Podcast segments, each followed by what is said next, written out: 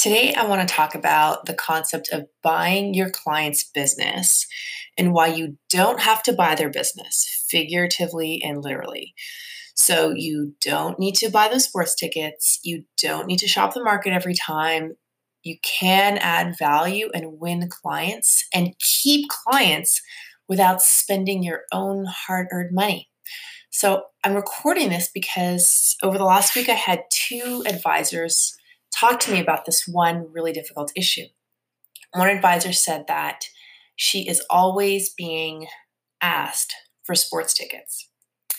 And every playoff season, you know, clients are now used to the fact that she will look for sports tickets, she will pay for sports tickets. And, you know, it's the Raptors season now, and Raptors are in the finals, and she is having to spend her own money such to the fact that she is not making money off of this group anymore. I spoke to another advisor. This other advisor was saying that he was asked to pay for some software for their clients, software that is part of the human resources experience. The cost of the software is more than the commission that the advisor makes. And, you know, it's really interesting because we see this all the time. We see that carriers also do this too. Carriers feel as if they need to really undercut and buy the business, so to speak, to get the customer. I'm telling you, I know it's hard. You might not believe me, but at plan we have not been buying business. We have been quoting rates that are basically, you know, ASO ASO type rates, which is cost plus plus, and we do get business, and we keep business, or our advisors keep business. So I want to share actually some five practical on the ground sentences or tactics that I've seen used in practice when and it has won over prospects. So I'm not talking about hypotheticals, I'm talking about cases where I've seen an AOR move or a client move their business because of one or two sentences. Um, and they largely relate to the contract. So let's jump in. The five things I want to talk about are one, uh, life insurance ending at age 65 or 70. Two, disability wording. Uh, three, uh, taxable versus non taxable uh, benefits. So that also kind of intersects with disability, or even mistakes, mistakes in plan administration. Four, auditing the entire plan. And five, funding options. So self insurance versus full insurance. I'm going to speak as if I'm talking to uh, my eight year old cousin. And please forgive me if it sounds like I'm dumbing it down too much but you know uh, it although i grew up in this industry it still took me three or four times to hear some of these concepts over and over and over again before i actually understood what i was doing so you know eating humble pie here so number one I once saw an advisor win an AOR because the advisor said, Well, let me help you uh, look at your plan design and just make sure that it's appropriate and do a, a full plan audit. So they looked into it and they were, you know, reading the contract and reading all the little sentences of the schedule of benefits. And, you know, the owner didn't seem to care until the advisor picked up on one thing. And all they did was read out that, you know, did you know that your life insurance coverage drops by 50% at age 65 and ends at age 70? The owner said, I had no idea. My current broker never told me. The advisor said, Yeah, is this a concern for you? And the owner said, Yes, because I'm close in age and I had no idea that my insurance is going to be cut. And I, I need a solution. So it was that something that simple where you know, I'm not saying that that was the only thing that moved the business, but that was the straw that broke the camel's back. So the advisor, A, kept in touch with the prospect for several years um, in a calm, collected way. B, the advisor was knowledgeable. The advisor was persistent about going through all the plan documents, reading everything, and calling to light anything when they had an opportunity to send in front of the owner you know, calling out anything that looked weird. But it was that piece that just struck a chord with the owner. So, you know, I just find that to be interesting. It's amazing how we take for granted what we know to be true. Like, you know, obviously in group life contracts, we know that they typically have an age reduction and they typically end at age 70, maybe 75. And, you know, we can't assume that. Um, most people don't actually read what's in their booklets. They think more about the big pieces like, well, when I went to the pharmacy, I think I had to pay some money, but I thought our plan was 100%, but oh, I'm too busy to even think about it. So that's number one. Number two, this is another sentence in the contract that I've seen work to move business. So the sentence was the fact that in the group long term disability contract, and this is very normal, there's nothing out of the ordinary with this contract. Um, they were with a carrier, and the carrier said if you are uh, disabled from your current occupation and you've lost income, then the plan pays. So, something very simple. We know that with wage loss protection programs, um, meaning if you're sick and you can't work, and you also have lost your income, the group long term disability program is eligible to pay you money. But it, I think what many people don't realize is that owners of companies automatically might not be included in this definition of disability. I have personally seen owners on our block become disabled, get brain cancer or whatever, and the insurer says, We 100% acknowledge that you're disabled and we approve your claim. And your benefits amount is $0. And the reason is because, Mr. Owner of your company, you've not removed yourself off payroll. You have not lost income. So think of the term wage loss protection program. You have to lose your wages to get this insurance. Long term disability is not critical illness. Critical illness says you're sick, you've got one of these items, here's some money. Long term disability and short term for that matter, and employment insurance and WSIB, all these quote unquote wage loss protection programs protect you in case you've lost your wages. So if I'm the owner of a company and I get cancer, do you think I'm going to call payroll and say, hey, payroll, take me off payroll, please? No, you don't do that if you're the owner. That's not how they think. So, what does that mean with group long term disability? It means that you could be completely disabled. You could have been paying premiums for 20 years. But if you haven't shown that you've lost your wages, your employee income, not your dividends, not your bonus, not your interest investment income, you are going to get zero dollars from your insurance carrier. So, in this situation, the advisor, again, the advisor had built a good relationship with the prospect. They had met them four or five times. They presented quotes. Um, you know, they still weren't moving until the advisor opened up the physical book, highlighted the sentence that said, you, you know, long term disabilities is there in the event that you've lost your wages, and then said to the owner, uh, you know, Ms. Smith, we'll call her Ms. Smith, you have been paying LTD premiums for 20 years, and your advisor has never told you that you're not eligible to collect it. That's it. They move the group. So, owners of companies are actually, there is a time when they're allowed to opt out of group long term disability as long as that they can show that they've purchased an alternative disability income plan.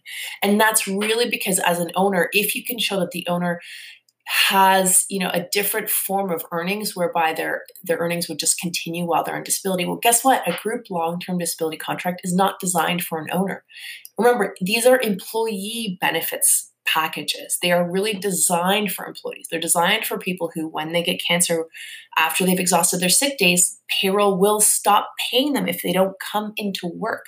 That's a huge difference.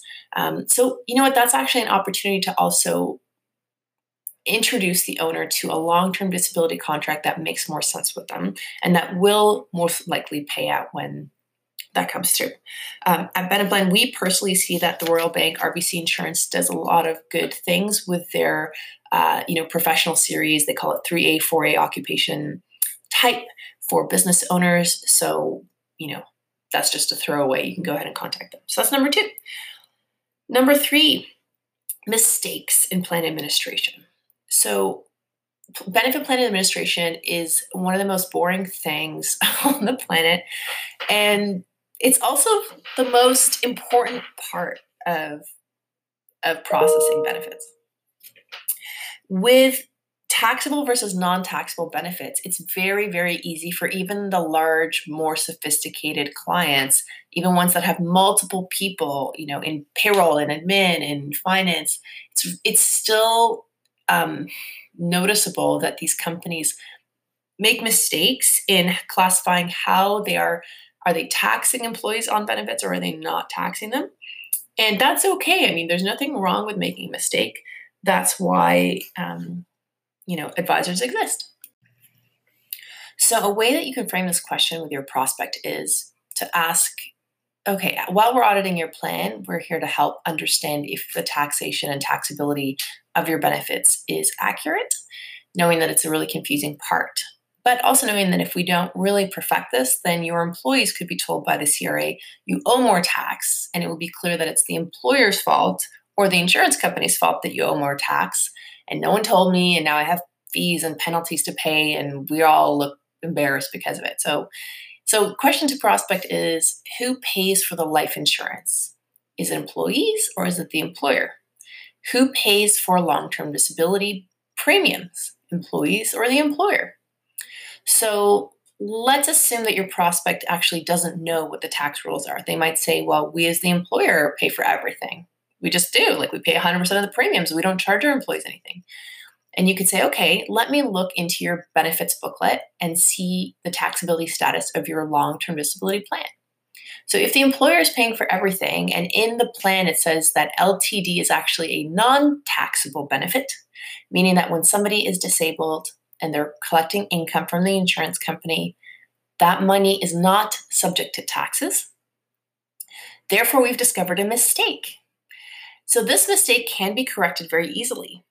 But the key is that if the current advisor did not follow up with the client consistently, you know, once a year is a good time to do it, to do a plan admin audit, to find out how are you still processing benefits? Are you charging people or not? that's an opportunity for you to go in and fix that mistake for the client, but also show that you're willing to roll up your sleeves, get into the details with them, and help them fix this. So, you know, when I've seen clients move over things like this, they're often wondering, well, what else in my contract am I not aware of that could potentially come and hurt us? So that's number three.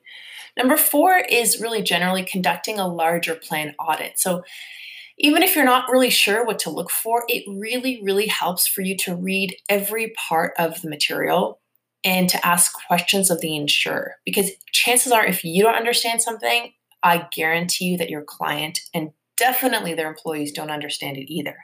So go ahead and read their booklet. You know, read their booklet from start to finish two or three times. Bring your ruler and your highlighter and sharpen your pencil and you know read through everything and anything that doesn't make sense make a note call the insurer or you know call us i mean call anybody really and ask i just need a few minutes i just need to understand what this means and so that plan audit can uncover so many things where you can go to the client and say did you understand this and what this means um, you know generic drugs is a huge example a lot of people really don't understand the plans cover generic drugs as a first line alternative unless the plan allows for a doctor to override and say no substitution of the brand name drug. So, you know, if there's frustration, if people are saying, I thought my drug coverage was great, it says it covers 100%, but I had to pay $70 at the pharmacy. Well, you can sit down and explain, well, the $70 is because you were prescribed a brand name drug that cost $100. Uh, your plan says that it's going to pay for generics if your pharmacist didn't bother or maybe didn't have time to tell you that we're out of generic or maybe we don't bother to substitute whatever the reason is and you know you're paying $70 because you chose the brand but your plan only covers the generic so that's a really really easy fix where you yourself as the advisor can call their pharmacy have a quick call with them to say please just ensure that hey it's a generic substitution plan if there's a generic there, please offer that to them and see if they're able to substitute instead of the brand.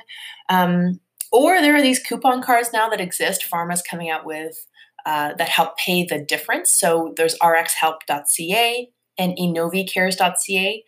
So you can print a whole bunch of, I call them coupon cards, where if your client absolutely wants the brand and they really don't want to pay the difference between the generic and the brand, uh, the drug maker can help subsidize that cost. So, um, so that's number four. Number five is funding options. So funding options, you know, you're looking at fully insured versus self-insured, and I think it's really interesting about uh, self-insuring short-term disability because I find a lot of advisors seem to be comfortable with the fact that short-term disability is just you know an insured piece of their plan and thinking well it's there if you need it. But as somebody who grew up in understanding how these premiums are priced, I can tell you for a fact, it's an absolute fact that short term disability premiums are not priced the way typical insurance is. They are very much priced on a cost plus basis. They're priced as if what were the claims over the last few years?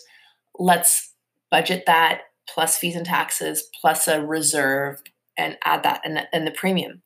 I don't know if you believe me or not, but you should really do the math. You know, look at a company that you have, even if it's small. Uh, you know, are they paying thirty thousand a year in premiums for short-term disability? Well, what were their claims over the last three years? Sometimes you might find that in one year there were zero claims. The next year there was fifteen thousand dollars of claims because somebody was off for let's say you know fifteen weeks and it's thousand dollars a week as just a rough example. And the next year there were zero claims. So you know if somebody's paying thirty grand a year and over three years, they paid ninety thousand, but they only had fifteen thousand dollars in claims. You know, do that repeatedly, hundreds of times, which I've done, which we've done at Beneplan, and you'll see that actually, if a group is large enough, um, they should be self-insuring their short-term disability. So it's interesting to work with carriers. I find some carriers don't like that. Um, I mean, most carriers don't like it when you switch to, to self-insuring, anyways. Um, some carriers will say, well, they have to be over 50 lives. Or, you know, if they do that, then we're going to add more premiums to the long term disability benefit. I really don't like that. I think, you know, if a client wants to just pay for the cost of their claims, they should be entitled to do that. Otherwise, you're forcing them to just cancel short term disability with the insurer, uh, move it either in house, which is dangerous because you don't want them to see medical information, or even get involved with adjudicating who's disabled and who's not. That's very, very dangerous or you know using an outsourced third party adjudicating firm uh, and that's okay too. It it just becomes less seamless. You know if rbc is the long-term disability carrier and you know beneplan is the short-term disability carrier it it's just nice to have everything under one shop. So you know talking to the client saying did you know that if you were to self-insure your short-term disability benefit everything would be the exact same except you would have an extra $60,000 right now. And I, I, can do that for you. I can set that contract up. So I've also seen groups uh, t- listen to that and save a lot of money and get be very grateful for that. So, so that's the the story today. If you have any questions, please feel free to contact us, talk to us at Beneplan or send us a text. Thank you.